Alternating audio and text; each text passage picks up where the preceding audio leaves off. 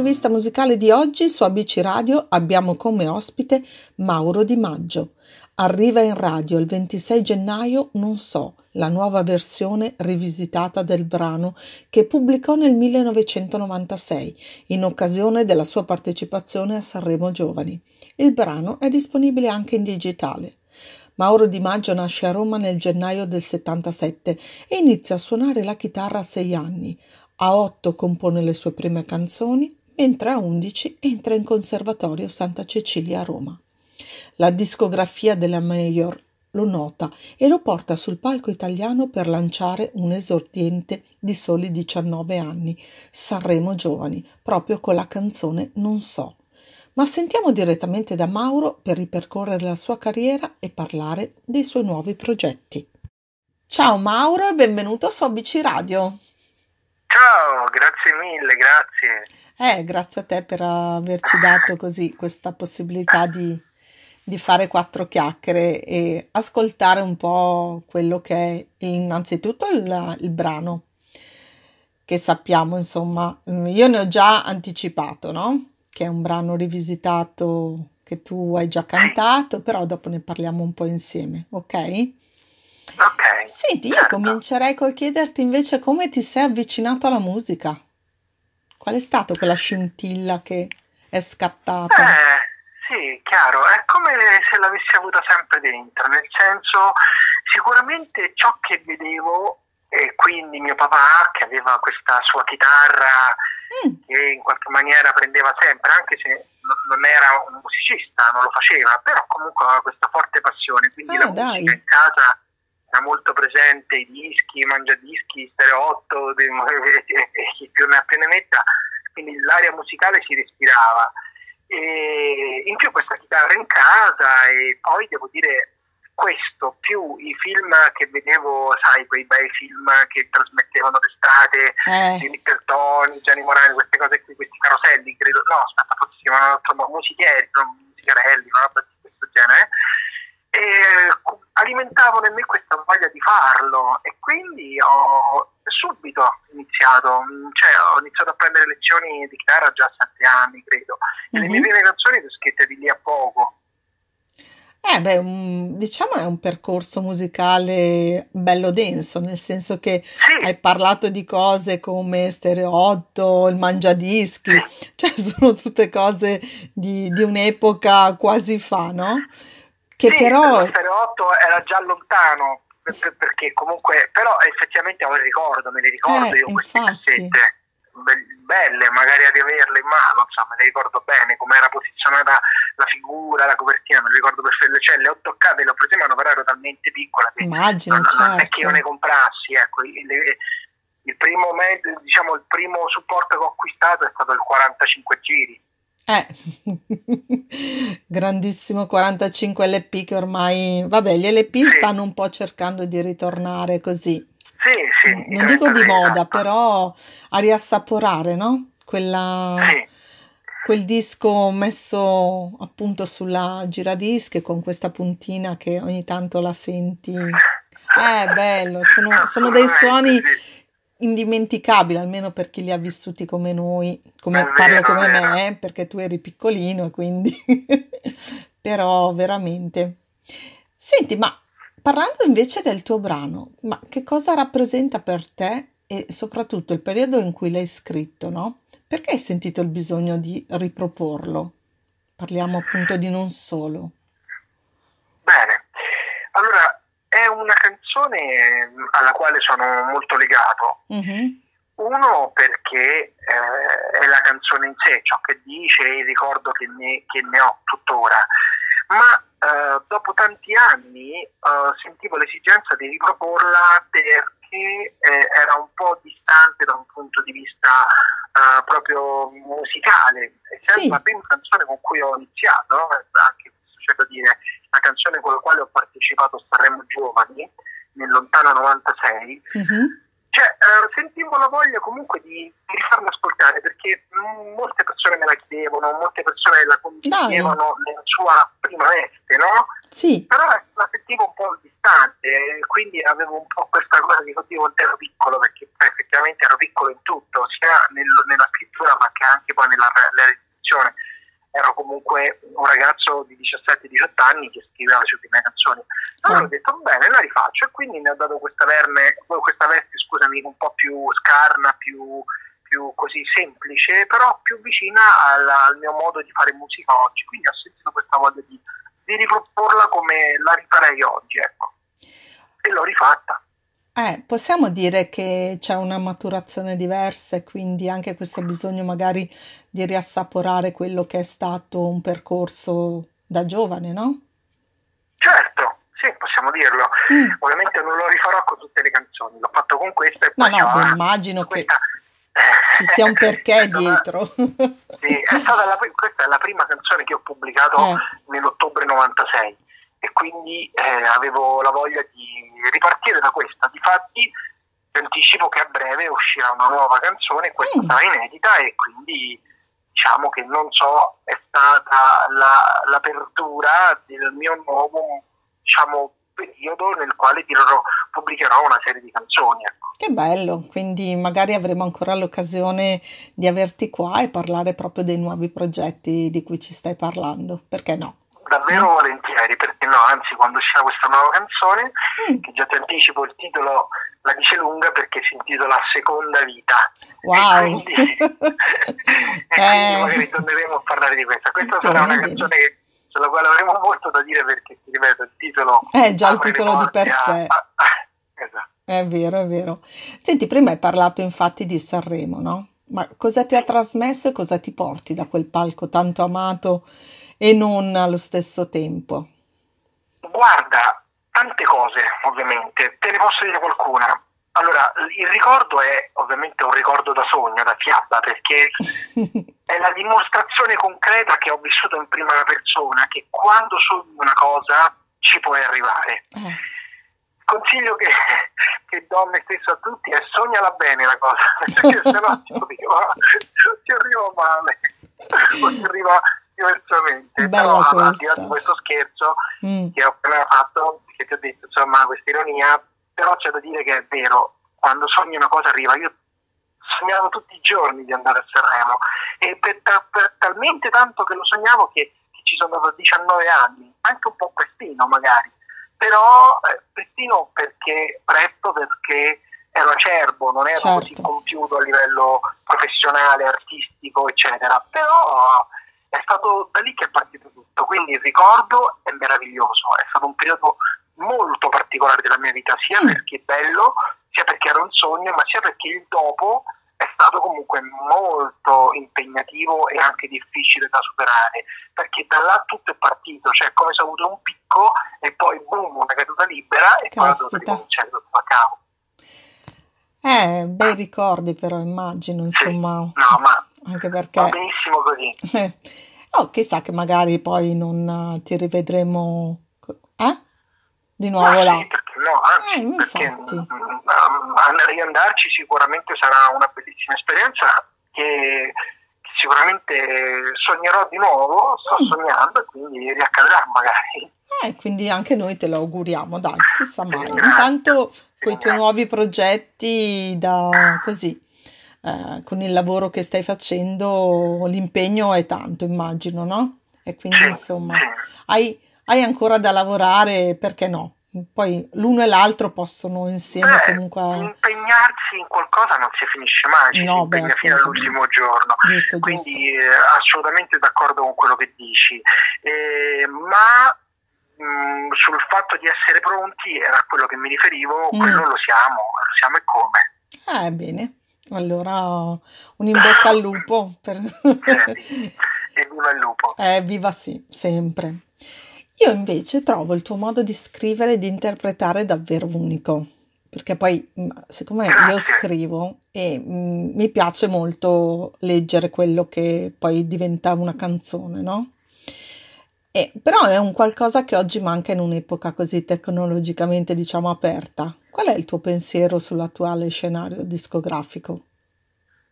Allora, la discografia è quello che è e va bene così, nel senso mm. non sto io a, a voler cambiare un meccanismo, un flusso che è molto più ampio delle mie, delle mie, della mia apertura di braccia. Di conseguenza mi lascio in questo uh, coinvolgere dal, dal, modello che viviamo. Mm-hmm. E per il modello intendo il modello del mercato musicale, della proposta, dei okay. supporti, eccetera. Quindi non sto a fare, non faccio nulla che contrasti questo. Mm-hmm. Quello che però faccio è vivo la musica come la sento e come ho intenzione di, di, di proporla.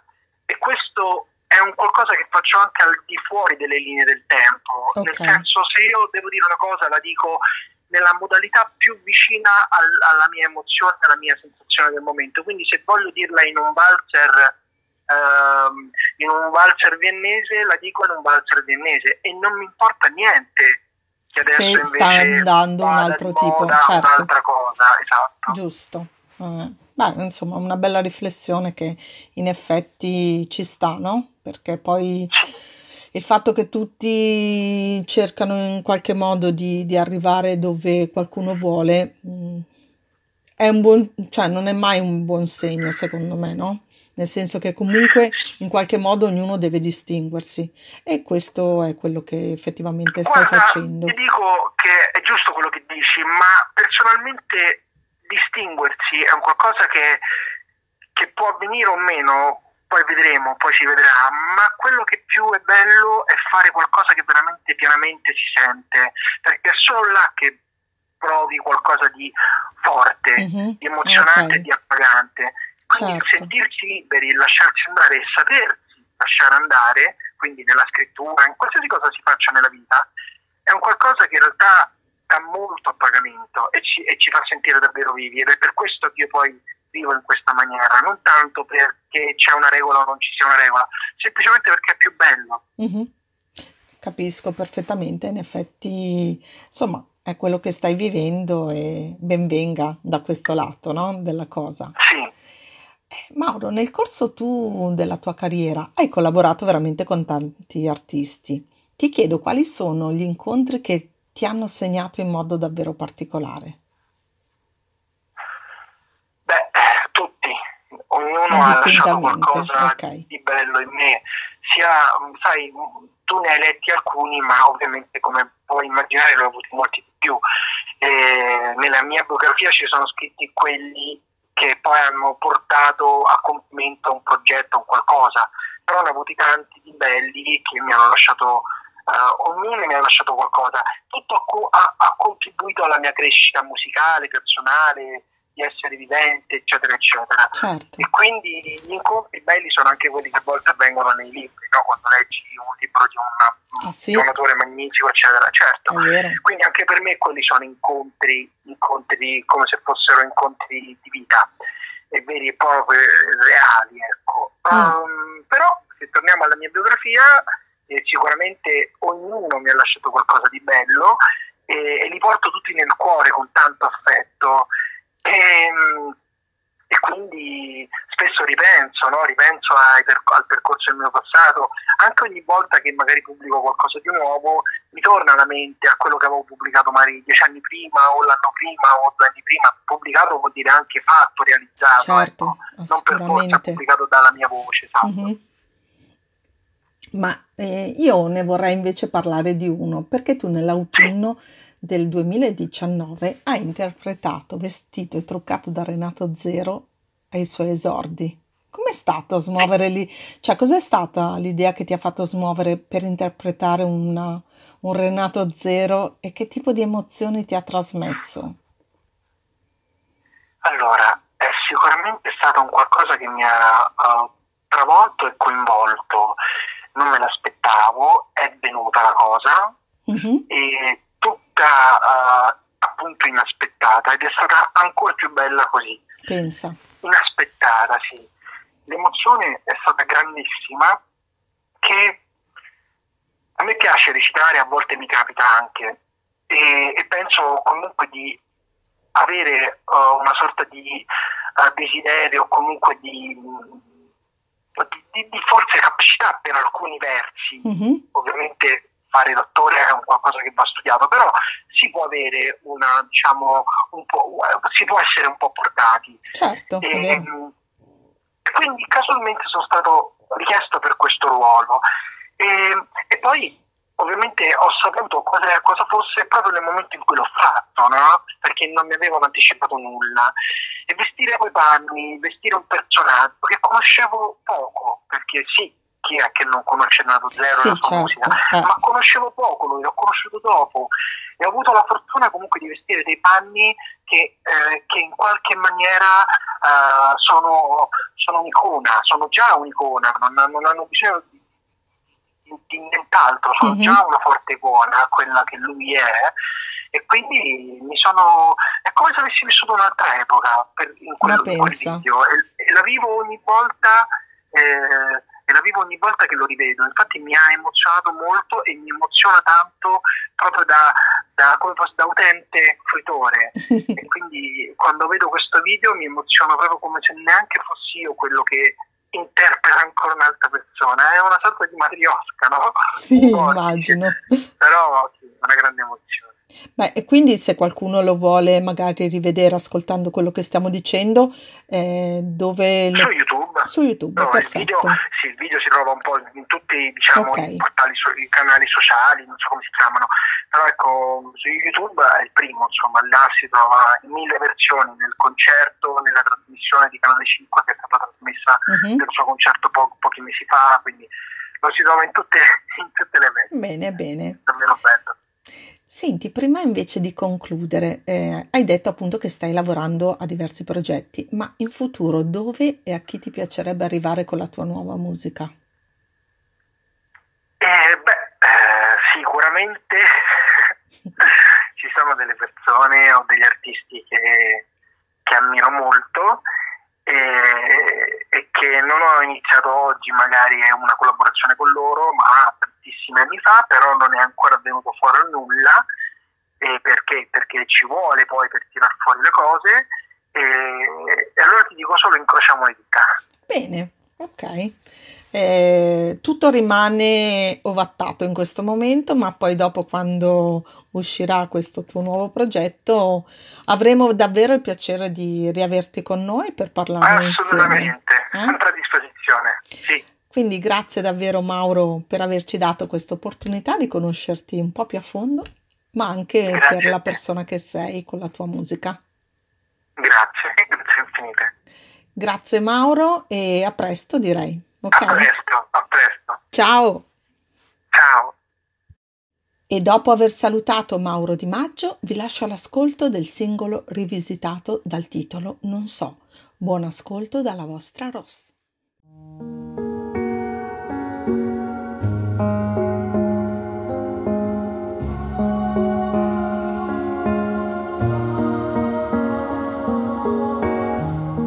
Tu mi chiedi parole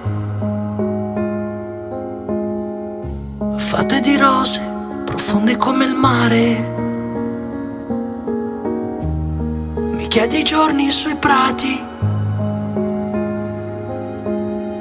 e noi due a terra straiati. Tu mi dai la vita, nell'aria metti l'amore. gioia dovrei saltare, mi sento morire.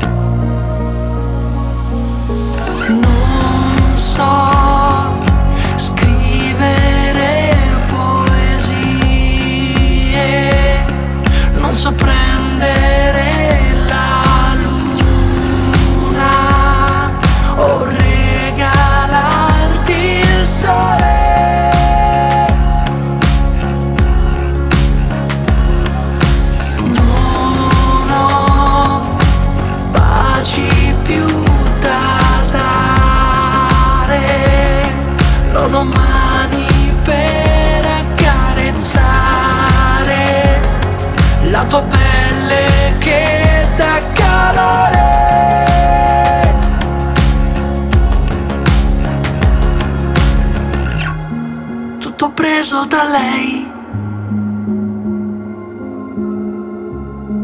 Che m'ha spento il cuore. Vicino al suo portone. Ha detto vattene pure. Non mi ha ridato niente. Ancora è sua la mia mente, la mia mente. Non so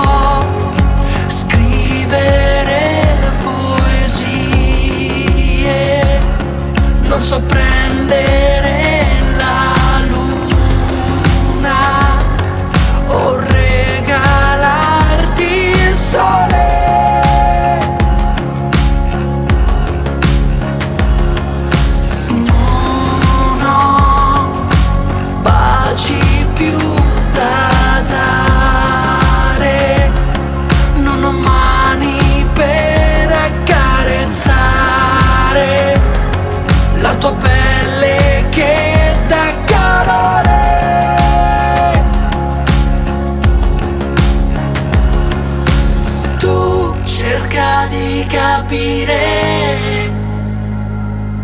la paura d'amare.